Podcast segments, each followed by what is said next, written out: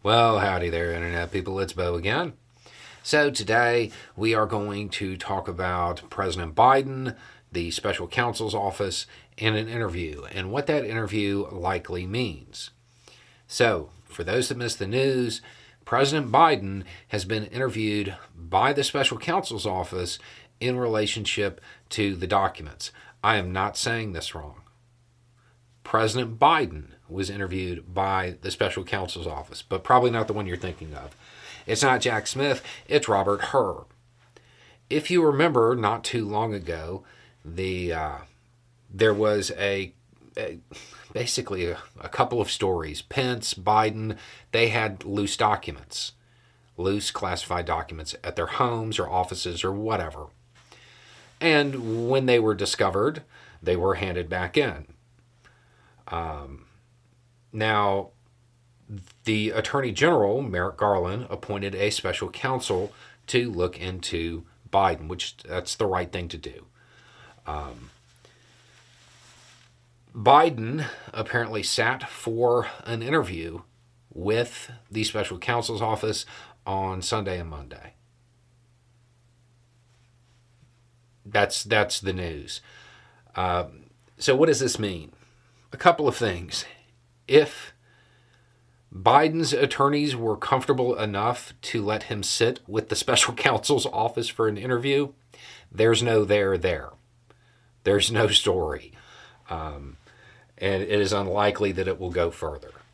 If there was any uh, any realistic chance that President Biden had engaged in something that was illegal, this interview would not have occurred. It's kind of that simple. Um, it's also worth noting that generally speaking, these kinds of interviews come at the end of the investigation. There's no reason to talk to Biden before you talk to everybody else. Because if you're going to get incriminating evidence on Biden, you wouldn't well, you probably wouldn't get it from, you know, the person that you're investigating. You would get it from other people first. Establish a timeline, a story, a narrative, all of that stuff, and have questions to ask. Since this interview has taken place, it is uh, probably a signal that that special counsel's office is winding down its investigation. It's worth noting that this was put together pretty quickly. At the end of August, there was a question about this. Um, and Biden was basically asked, hey, you know, are you going to uh, be interviewed? Are you going to sit for an interview? And they were like, yeah, nobody's asked us to do that. So, assuming that statement is correct, that means this was put together within a month or so.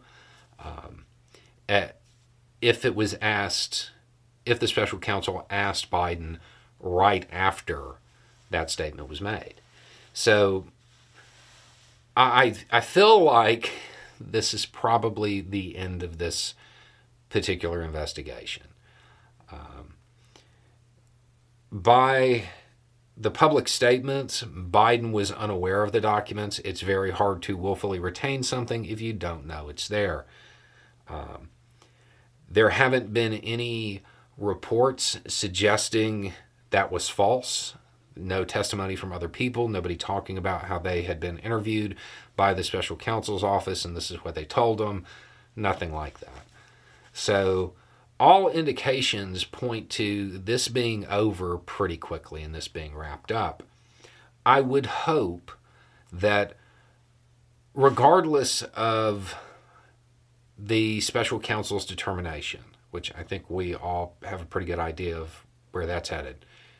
Um, but e- even if there is absolutely nothing that the Biden administration or that Biden himself did wrong, I, I think it would benefit the country greatly if we knew how it happened, regardless of the legality of it. If it was just oversight, how it occurred because it would be useful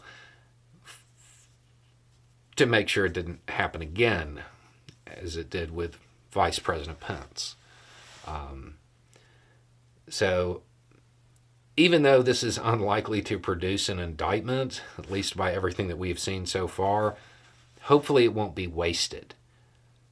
The special counsel's office very well could have uncovered the lapse that allows these documents to get out, and that in and of itself would be uh, would be pretty worthwhile.